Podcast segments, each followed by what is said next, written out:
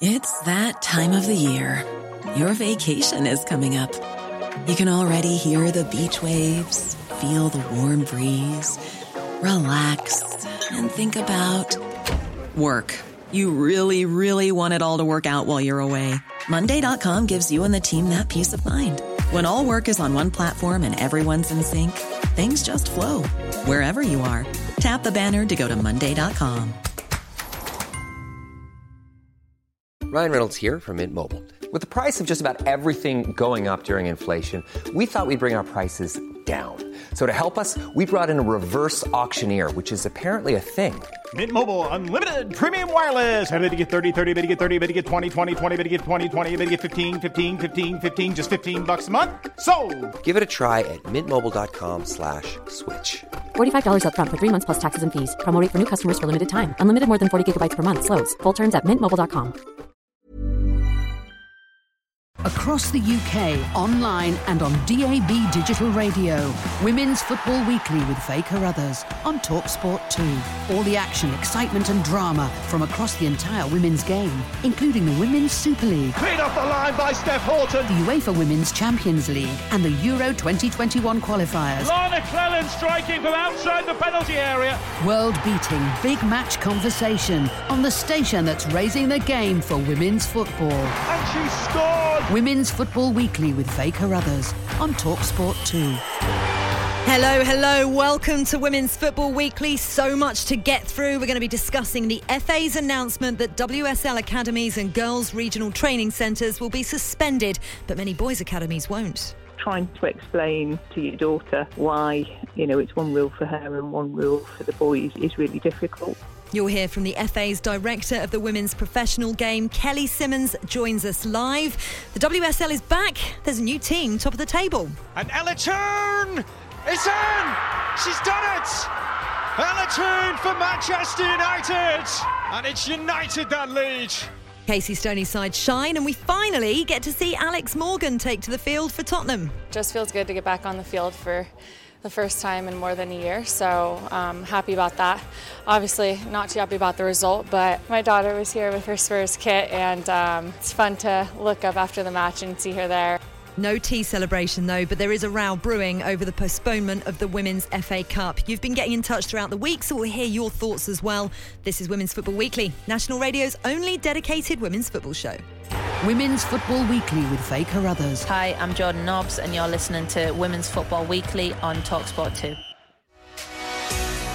Thank you for joining us as ever. It's a busy one, so we're going to crack straight into it. And I've got some fantastic guests lined up to talk to you as well. Jess Fishlock, MBE, Reading midfielder, two time Champions League winner, and Wales' most decorated player. Good evening to you. Great to have you with us making your debut.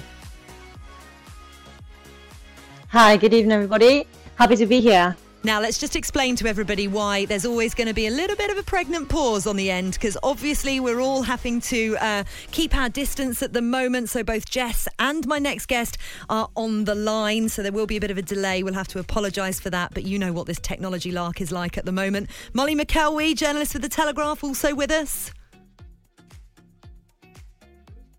Hi Faye, how are you doing? Oh, dear. Yours is even worse than Jess's. Blimey. This is going to be fun, isn't it? I'll just have to keep quiet and you'll all have to bear with us. Uh, but we'll crack on with the story of the week after the FA confirmed on Friday that Women's Super League academies and their regional talent clubs will be shut down for the next four weeks because resources don't meet the necessary elite protocols. But many boys' academies will continue through the lockdown. Now, it's caused anger, as you would expect, but we wanted to get the FA to explain this on Women's Football Weekly. So I'm delighted to say that the FA's director of the women's professional game, Kelly Simmons, is with us. Kelly, thank you so much for coming on. I bet it's been a busy week.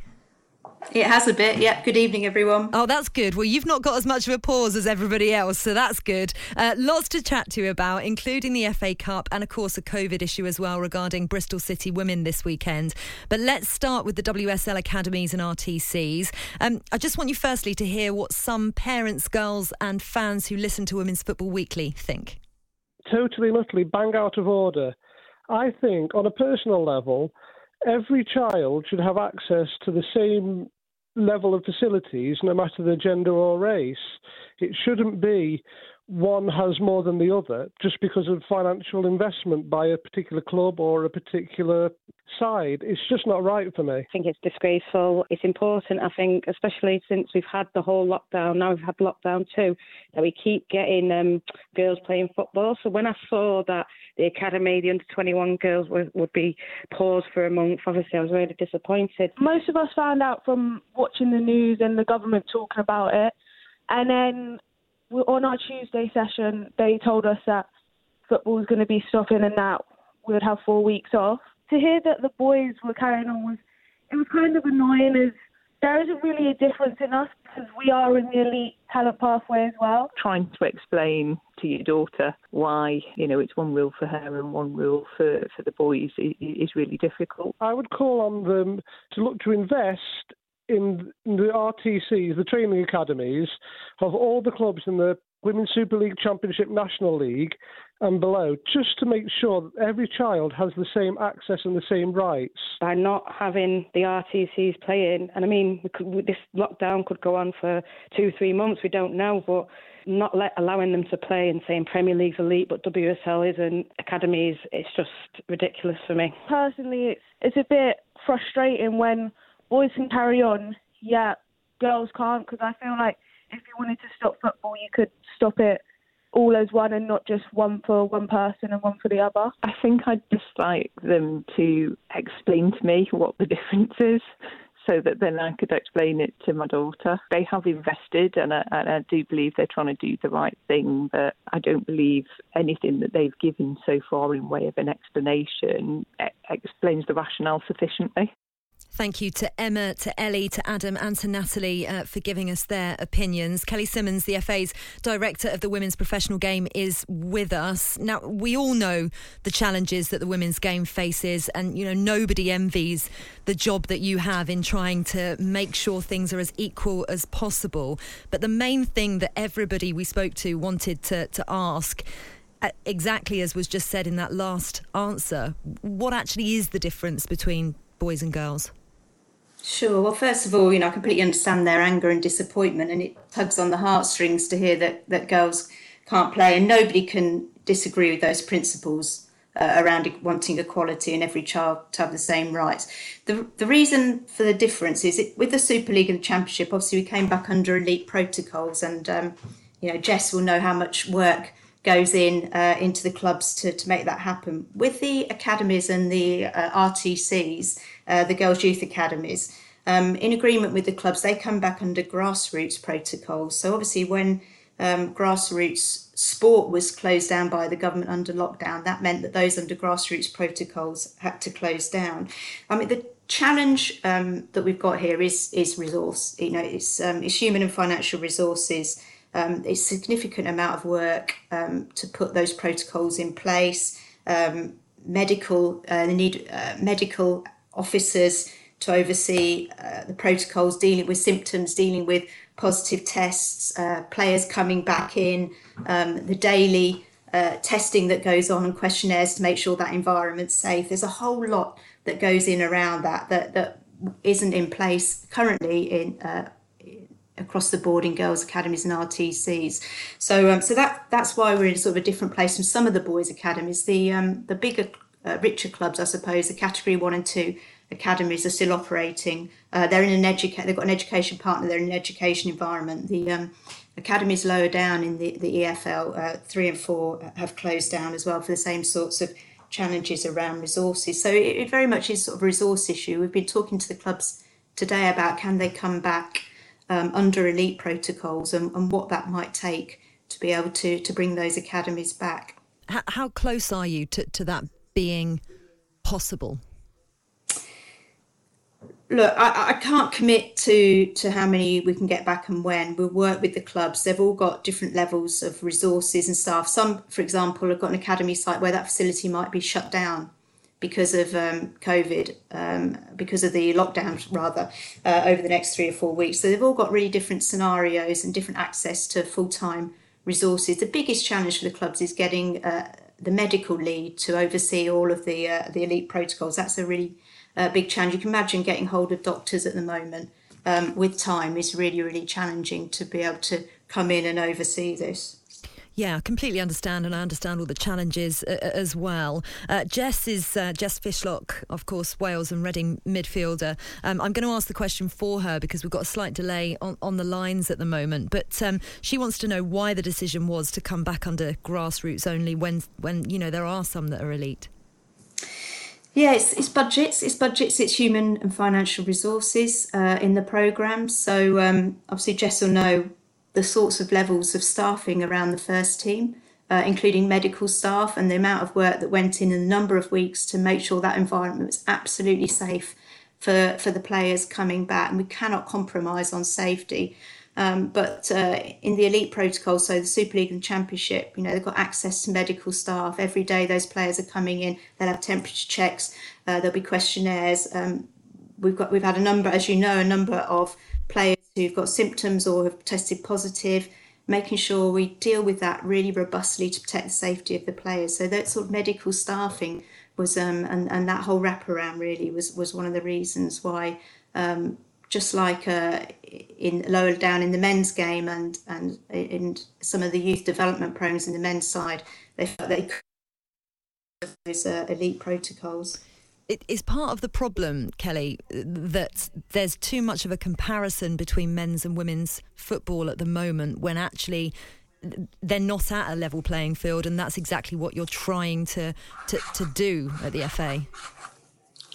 Yeah, I mean, I understand why, but um, obviously the Premier League's a multi-billion pound uh, industry, and the, the men's game they've been able to invest millions of pounds into their academies with world-class training facilities that are secure and can be locked down in these sorts of situations, um, with a lot of full-time staff um, and the resources to run this sort of thing. Now, obviously, the women's game needs to get resources, get partners, grow its revenue to to uh, to be able to to do some of the stuff that we're talking about. You know, even better with more resources. Yeah, we've been talking about the FA Cup as well. Obviously, the first round was due to get underway on the 15th of November. The women's first round, not though classed as elite. All 24 sides are from the fourth tier or below, so it's therefore suspended during this four week lockdown that the country's in. But the men's competition, the argument is, has uh, 10 non elite teams competing, is allowed to continue. Um, you've kind of explained that in terms of the academies. I'm assuming that applies as well with the FA Cup, Kelly. Um, is that right?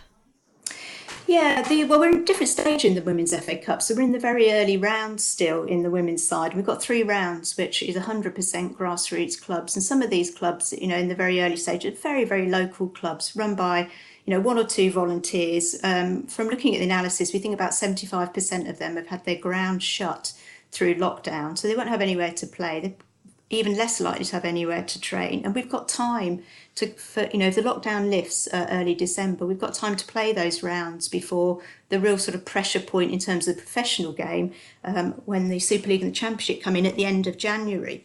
So I know some of the clubs have sort of been lost in the in the noise. Have tweeted, uh, as I believe, uh, I haven't been trawling Twitter. You can um, but tweeted that they think it's the right decision because ultimately, if we put those games on, those clubs are expected to play. Otherwise, obviously, you know, they can lose the tie through not being able to compete. And we think that most of them wouldn't be able to do that. So it's only fair on them to put those games in early December when they can compete and win on the pitch. Yeah, I, re- I, I, get your point there. Absolutely, I do. Um, Molly McElwee from the Telegraph wants to ask whether because she's making the comparison um, that some people are upset because the boys' FA Cup ties are going ahead this month while the women's senior FA Cup won't, and, and that's maybe not a great look. No, I appreciate the, the optics on it, both with the men's FA Cup and um, and what will be happening in the youth, where uh, I guess where those clubs that can meet the elite protocols are operating. But I think it comes back to we've got a duty to those clubs in the round. You know, grass, the great thing about the Women's FA Cup is it's you know it's grassroots right through to you know Chelsea, Arsenal, Reading, etc. Mm. And um, you know we've got a responsibility to give those clubs a chance. I think if we had scheduled those games um, and forced those clubs to play, and the majority of them were uh, shut down in lockdown, I think we'd be having a really diff- another, but a, diffi- a different uh, and tough conversation about the fairness of that too. Yeah, I mean, these are all difficult conversations, aren't they? Because no matter what decision you make, there's going to be somebody upset. No, no matter what you do, so you're almost damned if you do, damned if you don't. And I think Yeah. everybody does understand that, uh, but you know, having questions answered is is really important. And actually, Molly adds an additional thing on this. She says, on academies, I guess, uh, do you feel that the blame is being unfairly placed with the with the FA on the academies shutting and the Women's FA Cup decision when actually government guidance could also be to blame and clubs who are involved in the funding of their academies as well. Well, I think we've all got a responsibility to try and find a way to um, to bring the academies back and to find more resources to the academy. You know, there's no doubt the clubs are investing significantly in professional women's football, and that you know a lot of that money is coming from the men's side, as we know at the moment. So. Um, you know, I think we've sort of all got a responsibility to keep driving forward to get, get the investment to, to make these changes. Um, just finally, Jess Fishlock has a really quick question for you. Just bear with me with the with the delay on this, Jess. Okay, you- you want me to ask this one? Yes, please. I was just wondering, Cal, hi, by the way. Um, and yeah, I completely understand that, like you say, I, I know the protocols that we go through um, at WSL level with regards to testing and the rules and regulations to ensure everyone's safe, and I understand that. Um, and in in the long run, with regards to the kind of youth game here and and lower level of, of, of the women's game, I completely agree with the fact that you can't compare the the lower level really or any women's the women's game with the men's game you, you just can't do it. You're, you're never going to get what they have as a multi-billion dollar business. So do you think that the mentality on how we run youth here needs to change then? It needs to be different you know? You if you can't compare them then why are we trying to do parallel youth systems and, and youth pathways? Because you know i spoke to um, a couple of academies this week is when I knew I was coming on the show, and they kind of say that you know they probably have more boys in their academies, but in the girls' academies they probably have more actually international players because the majority of these academies have youth internationals, but so they're probably more elite, but obviously they don't come under elite, so they can't train. So, do you think that maybe we then need to change the mentality surrounding that and come up with a different way? For the youth setup to work so those players can become elite, if that makes sense. Yeah, no, no, it does. I mean, I think you know, first of all, clubs are doing a terrific job um, developing uh, young players. And we could see, you know, some of the the fantastic uh, English youth players and young players coming through into into the WSL and the, the England side. So I think you know need to sort of give it that that context really. Um, and, and, you know, we we do need more investment. You know, I think um, you know if you asked Sue Campbell, myself, anybody involved, the clubs who are trying to operate those academies, um, we do need, you know, we desperately need more to grow revenue and, and, be able to put more investment in this area, and it's a big priority in the new women's football strategy. So, um, but I do think, you know, the clubs is the best place for the development of talent. Um, that's where the expertise is. That's where the facilities are. That's, you know, that's who we should be working with to to provide these academy uh, programs. Um, but you know, we, we desperately need more human uh, and financial resources to to help when we have these sorts of situations where um, we need really you know additional expertise and staff on Yeah. the ground to to enable the players to come back. It's a really, it's a really good point and a really big problem, isn't it? Before you go, Kelly, because I know you're a really busy woman, and thank you so much for your time this evening. It's it's massively appreciated having you on to to address all these concerns. Uh, but one other thing that came up over the weekend on Saturday, Bristol City women asked the FA to postpone um, their game against Manchester City that they went on and lost eight one in the end because one of their players had coronavirus symptoms, lived with four other players from the first team, and so all five had to self isolate, which left them in a bit of a predicament. I know a few clubs tweeted about it, a few people unhappy, uh, you know, questioning perhaps why they weren't allowed to postpone, whereas a few weeks ago Aston Villa were given two weeks of postponed games. Can you just explain the rationale behind that? Sure. Yeah. I mean, so I think some of the tweets I did see on this was um, concerns on safety. Let me sort of reassure you, safety is absolutely paramount. Um, the clubs adhered to the protocols. Um, when a player tests positive or they have symptoms, that player is removed, uh, and anybody that with close contact uh, is removed. Now, that's the elite protocols. That means that then, with the testing and all of the uh, best practice in place, that means that football, in this case, can carry on. It's no different whether you're in the, the Premier League, uh, the EFL, or other sports under elite protocols. That's they're set up so that we can carry on uh, and play those games. So there's no sort of safety concerns. We made that decision in conjunction with our chief medical officer and with our uh, lead on protocols, and we were very comfortable that that continues. Um, so, you know, our priority obviously we've got to balance um, health and safety comes first, and we'd never compromise on that, but also we want to get the league completed. We don't want to be in a situation again where we're using a points formula to conclude it. So we've got to sort of balance off, um, you know, wanting to get the games away. I don't. I think it's fair to say that in the that no other uh, football league. Um, and we're seeing some really depleted sides, uh, you know, and it is really tough going off to play UEFA men's Champions League games, etc. That I don't think that in the situation and the facts that we had, that anybody would have cancelled that game. Great. Thank you so much. Kelly Simmons, the uh, FA's director of the professional women's game. Thank you. Much appreciated you coming on and answering all those questions.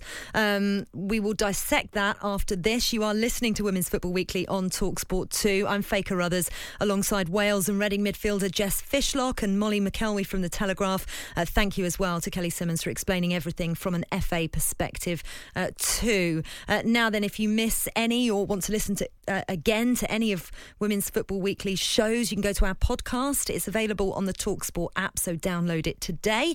Uh, next up, we'll continue discussing the position the women's game finds itself in. Plus, there's a new team topping the WSL table.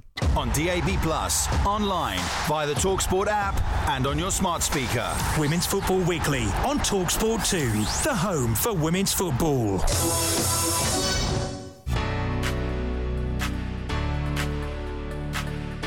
This is Women's Football Weekly on Talksport 2 with Faye Carruthers, Wales' most decorated player Jess Fishlock, and Molly McElwee from The Telegraph. Uh, now then, we just were very lucky to have the FA's director of the women's professional game, Kelly Simmons, on with us. So we'll have a quick chat about what she said. Jess, what did you make of uh, of Kelly's thoughts on the academies and the RTC programs?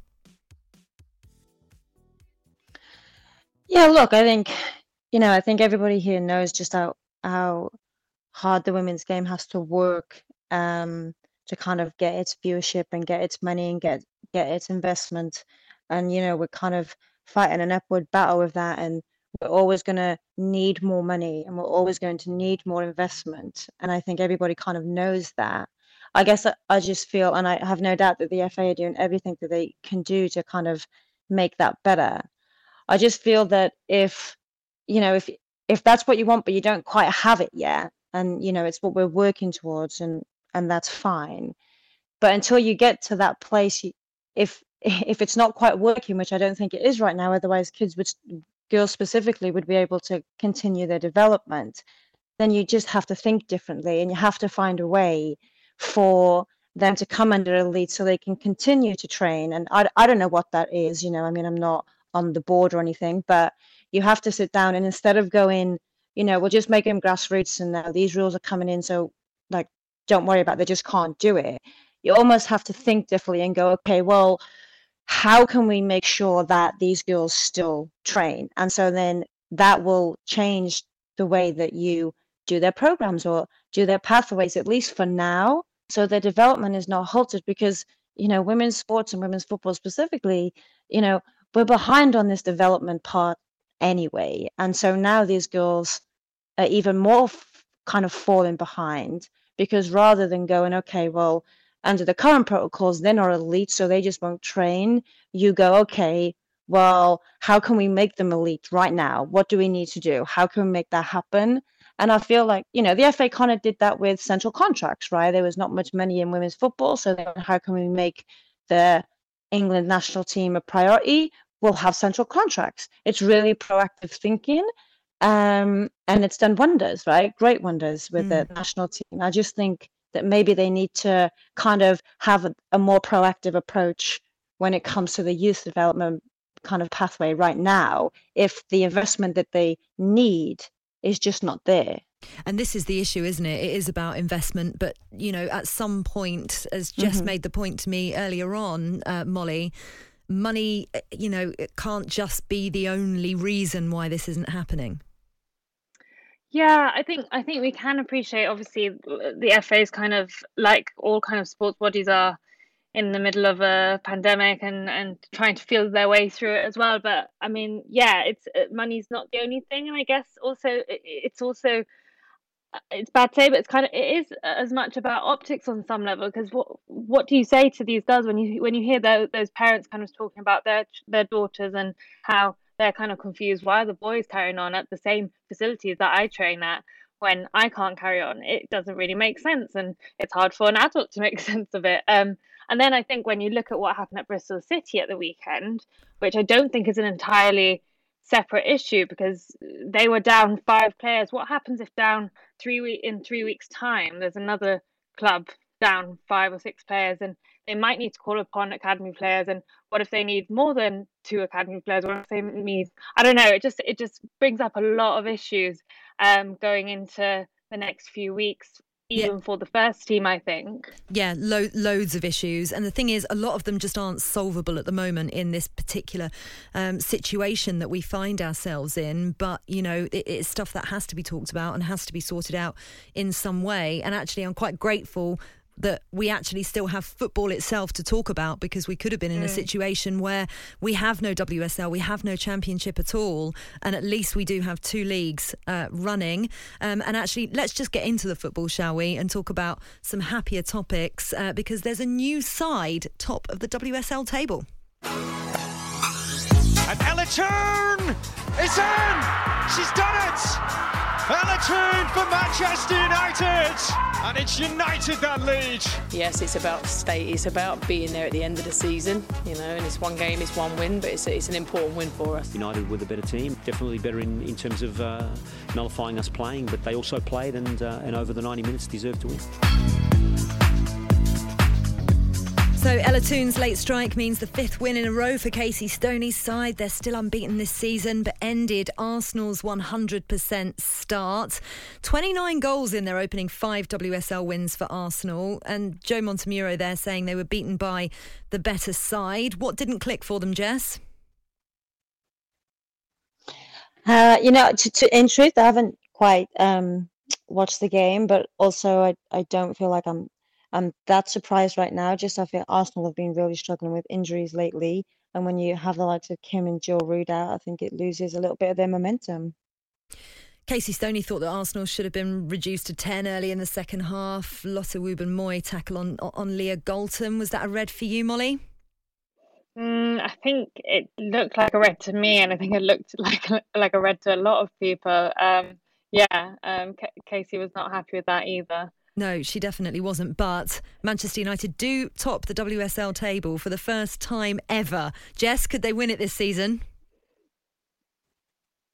Yeah, look, I think there's a lot of teams that are going to um, spoil some parties this year.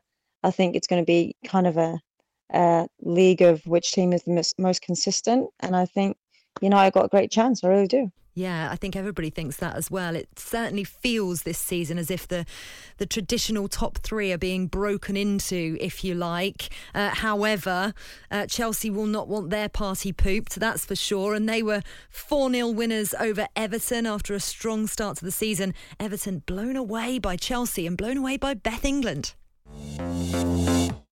So even more emphatically comes back to Cuthbert. Brilliant save by MacIver onto the bar, but it will be bundled in.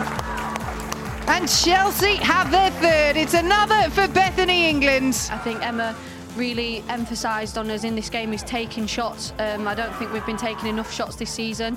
So when you get in and around those areas, just just to have a go and take your chances, and thankfully that one come off. She always says it so humbly. Thankfully, it came off, as if it wouldn't. 21 goals last season. Uh, selection headache, though, for Emma Hayes, because Beth England's had to spend a lot of time on the bench with all these new signings, Molly. Yeah, definitely. It was it was interesting actually after the game to hear Emma's thoughts on it because obviously two, two goals, two assists from Beth England. You, you're thinking she's going to be kind of, yeah, um, praising her no end. But Emma was kind of keen to make sure she said, "Listen, you've got to work hard every week to get into this team," and that's the truth when you when you're bringing Sam Kerr off the bench, isn't it? Yeah, I mean that's that's the advantage, isn't it, that Chelsea have over everybody else? That strength in depth that they have, Molly. Yeah, and I think I think it's something that um, Everton maybe kind of struggled with, I guess, because they, they had Valérie Gauvin and, and Lucy Graham out of their, their squad because of injuries from the FA Cup final. Um, they had they've had 11 goals between them over the last over the uh, over the start of the season. So both their top go- goal scorers out, it meant Everton were kind of yeah, already on the back foot before they started, I thought. Yeah, they massively, massively missed those two players. Gauvin, in particular, has just been superb this season. That's now two defeats in a row, including last weekend's FA Cup final. Bit of a hangover from that, Jess, or is it just the injuries?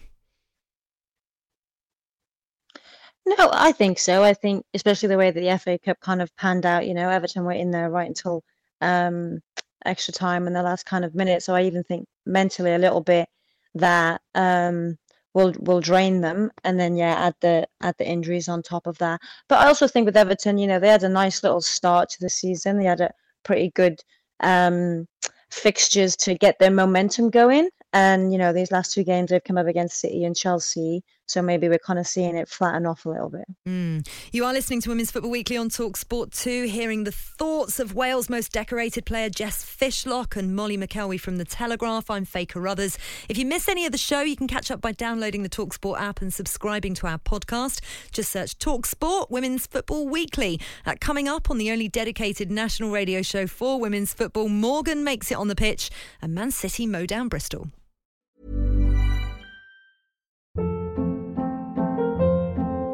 Hold up. What was that? Boring. No flavor. That was as bad as those leftovers you ate all week. Keke Palmer here, and it's time to say hello to something fresh and guilt-free. Hello Fresh. Jazz up dinner with pecan-crusted chicken or garlic butter shrimp scampi. Now that's music to my mouth. Hello Fresh. Let's get this dinner party started. Discover all the delicious possibilities at hellofresh.com. Hey, Dave. Yeah, Randy. Since we founded Bombas, we've always said our socks, underwear, and t shirts are super soft. Any new ideas? Maybe sublimely soft. Or disgustingly cozy. Wait, what? I got it. Bombas. Absurdly comfortable essentials for yourself and for those facing homelessness. Because one purchased equals one donated. Wow, did we just write an ad?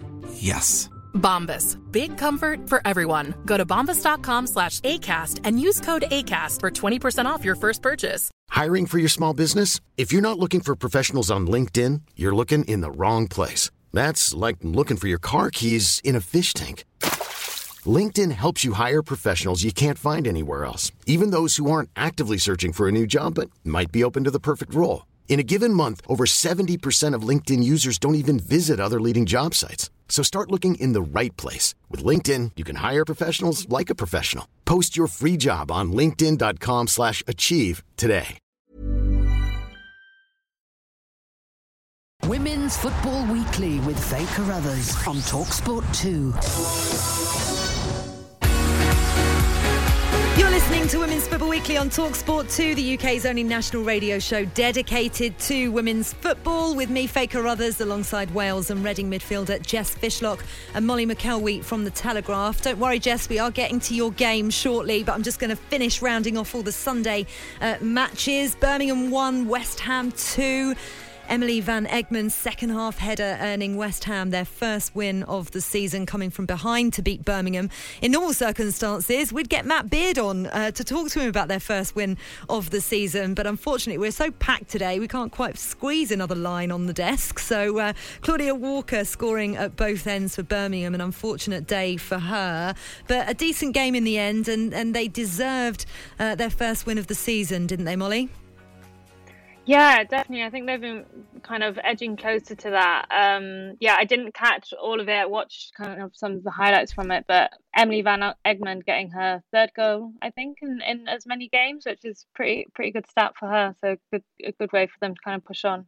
Mm, they needed that, didn't they, as a bit of a boost, Jess? Yeah, I think I, could, I kind of think every team right now is kind of finding their feet um, and really wanting to pick up as many points as they can early on in this season um, as the schedules just keep getting more packed and packed. Yeah, it is getting a little bit like that, isn't it? Um, Aston Villa also got their first win of the season and their first in the WSL. Goals from Anita Asante and Ramona Petzelberger meant that they were 2 0 winners over Brighton, Molly. Yeah, that was a great goal from Anita Asante, wasn't it? It was it, really great to see them get their first win. I think uh, I think seeing them kind of struggle in the first couple of weeks um, to get going in in the top division um, you kind of want it to pay off for, for, for Gemma Davies because of all of the kind of hard work she's put into this team to get them where they are. So yeah, good to would be good to see how that they can take that kind of confidence into the derby this weekend. Mm, what have you made of them so far, Jess? Yeah, I think well, well, I agree. It's great to see Neats back uh, and scoring a goal. What a finish that was! Um, so I'm happy for her, and I think yeah, with with um with Villa, you know, I think the manager has them wanted to play a very kind of specific way. Um, and whenever that kind of pans out into a into a result, so your performance is good, and then you get the result, it always feels good and and will give you great motivation um, to kind of go on a on a run, you know. So I think I think a lot of teams will would would have enjoyed this weekend. In truth. Yeah, definitely. And we've got Women's Football Weekend next week as well to look forward to, and the first ever WSL West Midlands Derby, Molly. Yeah, I think that that's going to be a fun one to, to, to kind of match up. It's just in terms of just chatting to kind of Gemma Davies and, and, and, and Carla Ward, they're, they're, they're doing so much for, for those two squads. And you, you just, you kind of want to root for them both because, um, yeah, because of the kind of the hard job that that Birmingham have had, have had at the beginning, um, kind of over the summer, and how they kind of are shaping up now. Um, yeah, you, you see them improving, and you kind of want want them to do well. But equally, I think Villa's win at the weekend could kind of push them on, hopefully, to do do do, do some yeah do some damage this mm. weekend. Yeah, on Sunday there were two games. Um, on Saturday even. Oh God, don't even know what day of the week it is at the moment. I think everybody's feeling a bit like that. Uh, Tottenham won, Reading won. Jess, you obviously were part of this game. Brooke Chaplen put Reading ahead before Ash Neville equalised. Uh, Spurs though still without a WSL, WSL win this season. What did you make of them as opponents?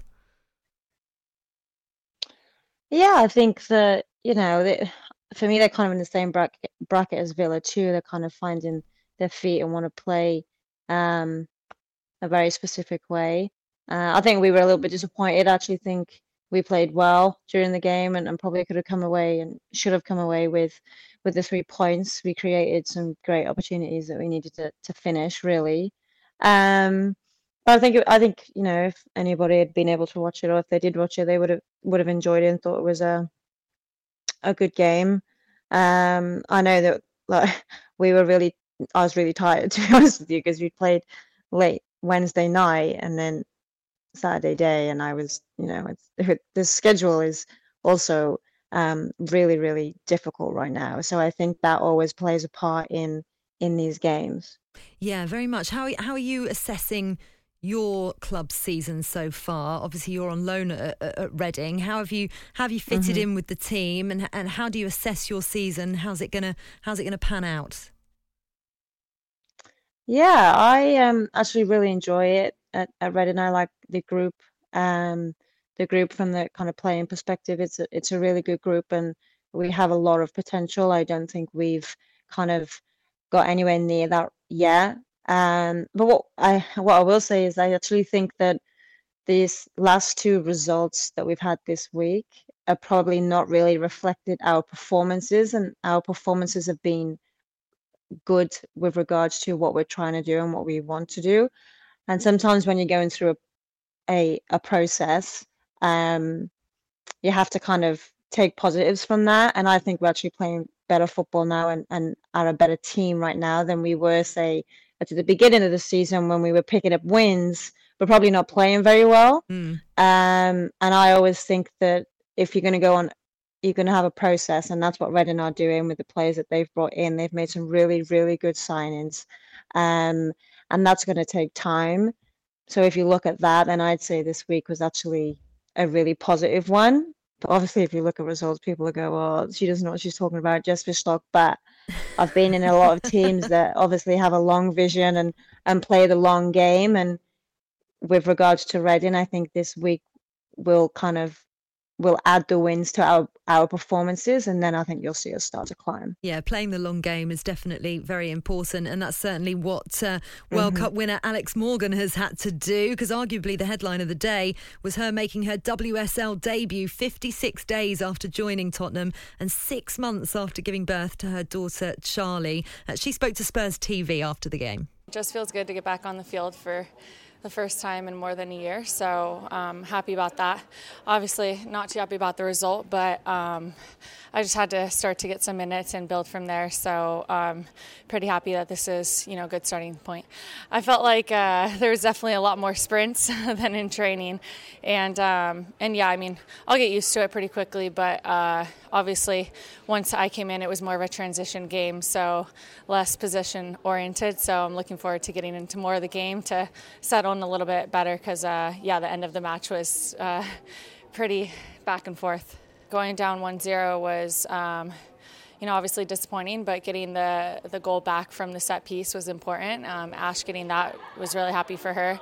Um, our back four had like a pretty great game, so they kept us in it. Um, unfortunately, I don't think we got enough chances um, to really put ourselves ahead of Reading, but um, we'll work on that and look forward to the next match.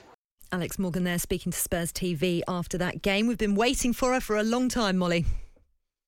Yeah, God, I think um, it was becoming a bit of a running kind of joke, and on on Alex Morgan watch every every week, everyone's kind of like, "Is it this week? Is it this week?" But I guess in all seriousness, though, she she did only give birth a few months ago, and it, it is amazing to kind of see her out there and to to be able to kind of get back to doing what she's doing, and hopefully we'll get to see a little bit more of her. She couldn't really get into the game that much, um, like I think she was saying there.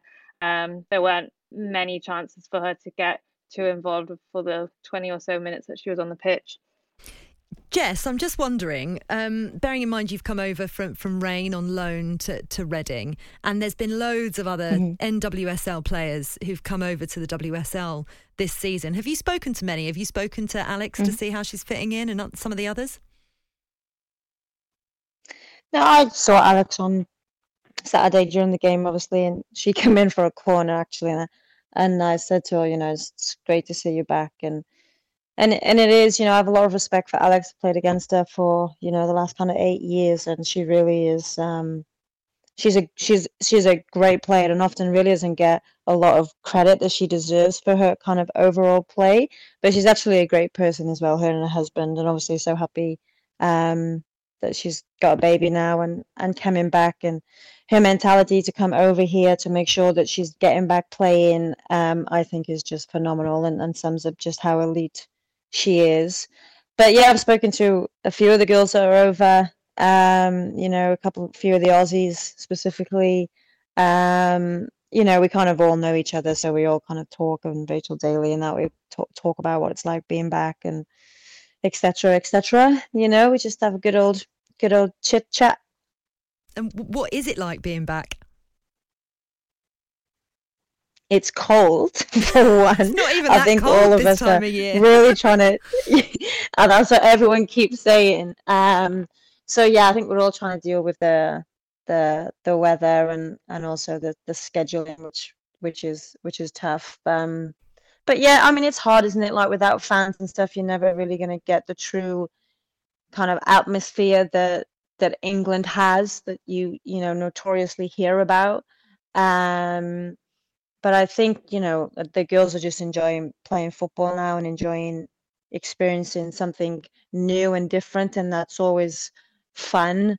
Um, so yeah, I think everybody's in, enjoying it, but I guess the circumstances are just you know it's just it's just difficult to really get the full kind of um, package. experience. I know exactly what you mean, and uh, but certainly we're we're enjoying watching you all Mm. play. Just one last game to wrap up, which we'll do very Mm-hmm. quickly. Manchester City eight, Bristol City one. Bristol City, as we mentioned earlier, without five first team players. They followed self isolation guidelines. Uh, by the way, as I understand it, Uh, they still have not had their test results back yet. And I'm going to ask you very quickly about that, Jess, um, because one of the players had COVID symptoms and so self isolated. They lived with four other players. They'd asked the FA to postpone the match. Kelly Simmons has explained exactly why that was denied. Uh, Sophie Baggaley uh, scored an own goal to put uh, Bristol City ahead. Ebony Salmon scored. Um, uh, a couple of minutes later, and then just before half time, um, the floodgates opened. Coombs, Walsh, Bronze made it 4 1 at half time. Then Stanway, Beckie, and two Ellen White goals made it 8. So another heavy defeat for Bristol City women this season, and obviously made worse on Sunday with both West Ham and Aston Villa getting their first wins of the season. Um, but just on the testing, Jess, very quickly, how long is it taking for test results to come back? Because as I understand it, the player in question had her test on Saturday morning. It's now Monday and they haven't had the results back yet. And that to me, in elite protocols, seems insane. Yeah, that's wild. Um, I think we get ours back within 24 hours. Um, I think actually when we're on Welsh camp, we get it back within 24 hours. Um, but yeah, with Reading, I think it's I think it's 24 hours. Um, in truth, we don't really get told like you're negative. We just assume if we're not told that we're positive, then we're negative. Yeah. Um, but you know, I think it can't. It, it's it's a really difficult one for me this whole week for Bristol. I actually feel, you know, if I was them, I'd feel really aggrieved because, you know, I keep talking about the schedule. Bristol played on Thursday evening and Saturday morning, and then within that process, lost five players. Yeah. And still played. I know. I personally just one playing on Thursday and then playing on Saturday is just quite barbaric um, and really not good for for the game itself or the or the, the women and their kind of fitness and their health and their conditioning. Um, and then also if you add on the fact that they lost five of their players during that, you would just think that common sense would say, okay, we'll just postpone this game. Um, so I do feel like Bristol kind of have warrant to feel really aggrieved. Um, but like Kelly says, if they follow the, the elite protocols, then I don't. It's really hard. You're kind of in, in the rock and a hard place, you know, with, with how Mm. you're supposed to kind of feel and react. Yeah, absolutely. It's so difficult. Uh, you are listening to Women's Football Weekly on Talksport 2. I'm Faye Carruthers alongside Wales and Reading midfielder Jess Fishlock, who we're just hearing from, and Molly McElwee from The Telegraph. Uh, next, we're shining our spotlight on Wales' most capped player and our guest today, Jess Fishlock. MBE. Women's Football Weekly with Faye Carruthers on Talksport 2. This is Women's Football Weekly on Talksport 2. I'm Faye Carruthers, and keeping you company with me is Molly McElwee from The Telegraph and Wales and Reading midfielder Jess Fishlock. Now then, every week this season, we're picking a person, a club, organisation, or an event from the world of women's football to shine our spotlight on. We also want you to come up with some suggestions of whose story you'd like to hear. But today, we're shining our spotlight on Jess Fishlock MBE. I'm afraid there is no This Is Your Life music, Jess. And I really wish we had more time as well because there is so much to discuss with you. You're obviously a two time Champions League winner. You've played all around the world as well. Um, what perhaps do we all not know about you that you would like us to know about you? I don't think there's anything that you don't know that I would like you to know. um, I think other than that, everything is quite quite open. So uh, obviously you ply your trade usually in, in the United States. You've been out there, as you said, for, for eight years now. What made you want to come back to the WSL? Uh, you know, there's a lot of reasons why I wanted to come back. Um, I think obviously I did my ACL on my knee, and that was a long process in, in coming back, and it, it meant that I hadn't been home for over a year, which is a long time for me because I'm a bit of a home gal. Um, add 2020 onto that, and COVID, and and everything, and I think it was just, you know, really good timing, as you'll see with everybody that's kind of come over here. It was really good timing to come over and and and be here for like six six to eight months or whatever um because it just it just kind of worked with with the world really and world world of women's football. So you know i when I knew that it was going to fit in, I didn't really hesitate or think twice because I love being home. Um, I love being close to my family again. Um, and I'm really enjoying my time at Reading. So, you know, it just kind of fitted in. You're quite an iconic character in lots of ways, always very outspoken for uh, many different kinds of rights. Megan Rapinoe obviously is a teammate of yours over in the United States. How much of an influence has, has she been on on you as a teammate um, and around the world as well? Yeah, huge. I think you know, I I think Megan is is fantastic. Not you know on the field. I think she's great. Obviously, I've been a teammate for you know, almost a decade now, and to watch her kind of become the player that she is, or always was, is great. But I think more importantly for me, that watching her grow into the, the kind of person that she is, um, and everything that she kind of stands for and fights for, um, is just incredible, and it is an inspiration, you know. And of course, when you see that every single day, and you get to have these conversations with her and how she thinks, um, you know, of course it rubs off, and of course it wants you to do to do better, you know, and, and kind of be better because that's kind of she's infectious like that. Mm. Um, let's talk Wales very briefly. Um, we've been following your performances in, in the uh, European qualifiers. Uh, how optimistic are you feeling? Yeah, it, it's a tough one now. I think it's kind of out of our hands, which is always um, hurtful actually i think this Mm. campaign and having having this campaign be out of our hands with the game to go is actually quite quite hard to take. Um but look you know we'll just we'll keep fighting um and it's kind of in our blood really as as as, as welsh. So you know we it's not over till it's over and until that moment um yeah we'll just give everything we've got So much more I wanted to talk to you about food banks and the work you've been doing, Jayne Ludlow and what she's like as a coach as well. But we'll just have to save that for Mhm. another day. And it means you have to come on Women's Football Weekly again, which for us is absolutely fine. I'm not sure how you feel about that, but um, it would be lovely to have you back. We've not even had chance to talk about Casey Stoney and the Everton game being called off in the Conti Cup or uh, London City Lionesses uh, head coach Lisa Fallon stepping down for family reasons or the Championship, which is really exciting and tight at the moment. But it just means we'll have to save it for next week instead. Pleasure to have you with us. Thanks to Jess Fishlock, Molly McElwee, and Kelly Simmons, and of course, all of you for calling in and giving us your thoughts. Uh, Women's Football Weekend is coming up with tantalising Manchester, Birmingham, and London derby. So we'll be rounding up another week of WSL action and bringing you all the latest news and views. Next here on Talksport 2, it's Talk Wrestling with Alex McCarthy and Will Gavin.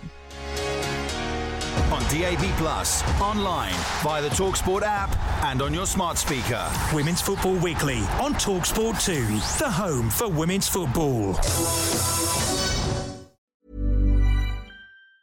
Hi, I'm Daniel, founder of Pretty Litter. Did you know cats tend to hide symptoms of sickness and pain? I learned this the hard way after losing my cat, Gingy. So I created Pretty Litter, a health monitoring litter that helps detect early signs of illness by changing colors, saving you money and potentially your cat's life. Pretty Litter is veterinarian developed, and it's the easiest way to keep tabs on your fur baby's health right at home. Go to prettylitter.com and use code ACAST for 20% off your first order and a free cat toy. Terms and conditions apply. See site for details. Ever catch yourself eating the same flavorless dinner three days in a row?